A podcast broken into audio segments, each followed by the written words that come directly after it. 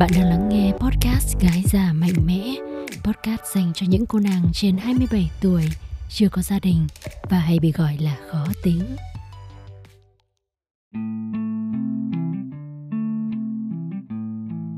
Jay là một người rất trầm tính, Thì Jay cũng không phải là một người quá hào hứng. Kể ra mọi thứ, Trừ khi đó là một người rất thân, Mình rất ít khi mình kể cho người khác nghe là mình đã đạt được thành tích như thế này thế kia. Hồi xưa ấy, thì lâu lâu mình cũng rất hay lên mạng và mình đăng một cái gì đó mình khoe về thành tích của bản thân.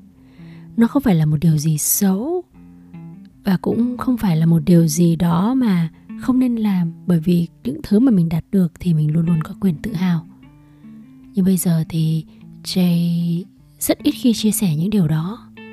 Khi mà mình viết càng nhiều ra mình càng khoe nhiều ra, mình mình cảm nhận được là có một sự ganh tị từ người khác. Dù sao thì chúng ta vẫn luôn ganh tị với người khác mà, đúng không? Chúng ta luôn luôn có một sự đố kỵ thường trực. Và hàng ngày, ta hay để ý và khó chịu về nhiều thứ bé tí con.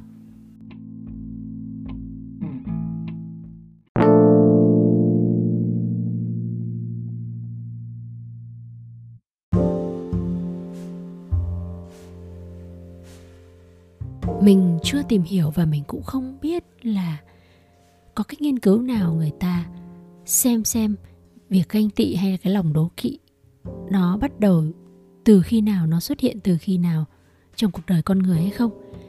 Nhưng mà Jay nghĩ là từ lúc mà chúng ta còn nhỏ và ngay khi mà chúng ta nhận thức được là có một cái tồn tại gọi là sự không công bằng thì chúng ta đã biết bắt đầu ganh tị rồi. Cảm giác đố kỵ lặt vặt đối với Jay, nó là một sự pha trộn giữa một chút bứt rứt ở trong người này, một chút giận dữ, một chút lúng túng, một chút ghét bỏ với cái điều tồn tại trước mặt mình mà làm cho mình khó chịu. Trước đây lúc mà mình còn đi học thì mình thường xuyên là người đứng đầu lớp. cái này là đúng là bây giờ là đang khoe một chút này. Mình luôn luôn đứng đầu lớp, mình đứng đầu lớp trong tất cả các học kỳ và tất cả các năm học phổ thông.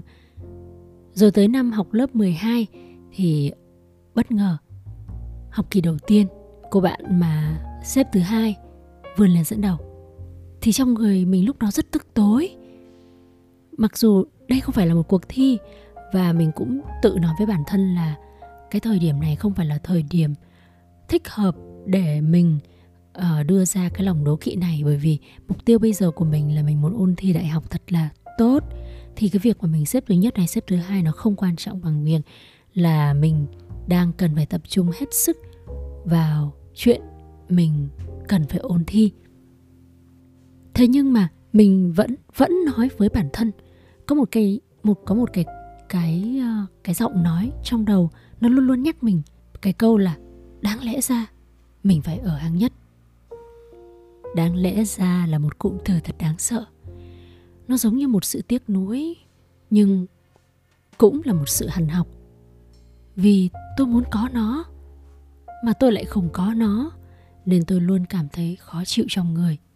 Đáng lẽ ra mình nên được nhiều hơn thế. Đáng lẽ ra có những thứ nên thuộc về mình.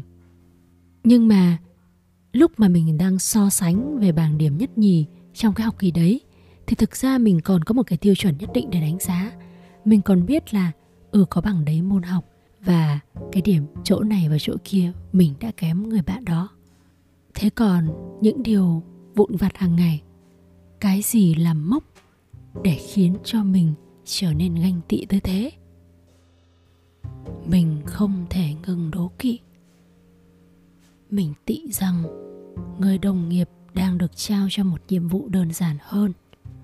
Mình ganh tị rằng, người bạn của mình đang có một mối quan hệ êm đềm và tốt đẹp hơn với người yêu của họ. Mình ghét rằng bộ quần áo của cô gái bên đường trông thanh lịch hơn của mình. Đôi khi mình còn ganh tị với cả quá khứ. Mình ganh tị với cả hiện tại của người khác và ganh tị luôn với cả tương lai của người ta. Thậm chí đôi khi mình còn ganh tị với chính mình ở một thời điểm nào đó. Khi mà Jay còn là một cô bé sinh viên, Jay rất ganh tị với với bản thân mình năm 30 tuổi. Jay thường xuyên nghĩ là nếu bây giờ mà mình 30 tuổi thì có lẽ người ta sẽ nghe mình hơn.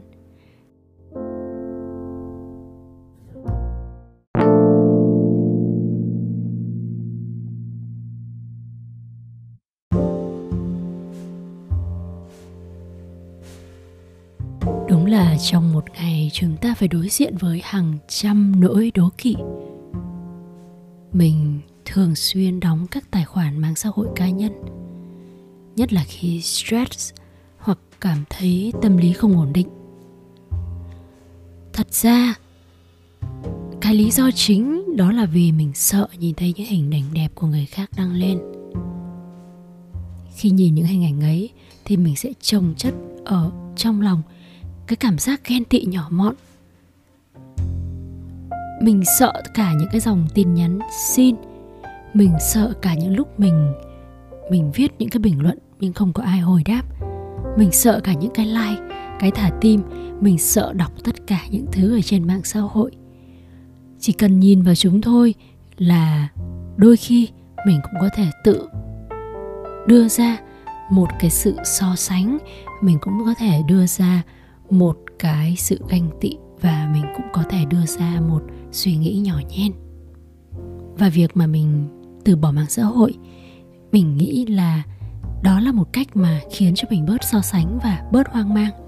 Nhưng mà thực sự thì ờ, dù mình có bỏ đi mạng xã hội, mình có bớt đi một chút, gọi là nhìn thấy những cái điều mà người ta khoe ra, thì mình vẫn luôn luôn đố kỵ với người khác, hàng ngày, hàng giờ mình vẫn luôn có những cái nhỏ xíu xiu mà mình cảm thấy mình ghen ăn tức ở với người khác.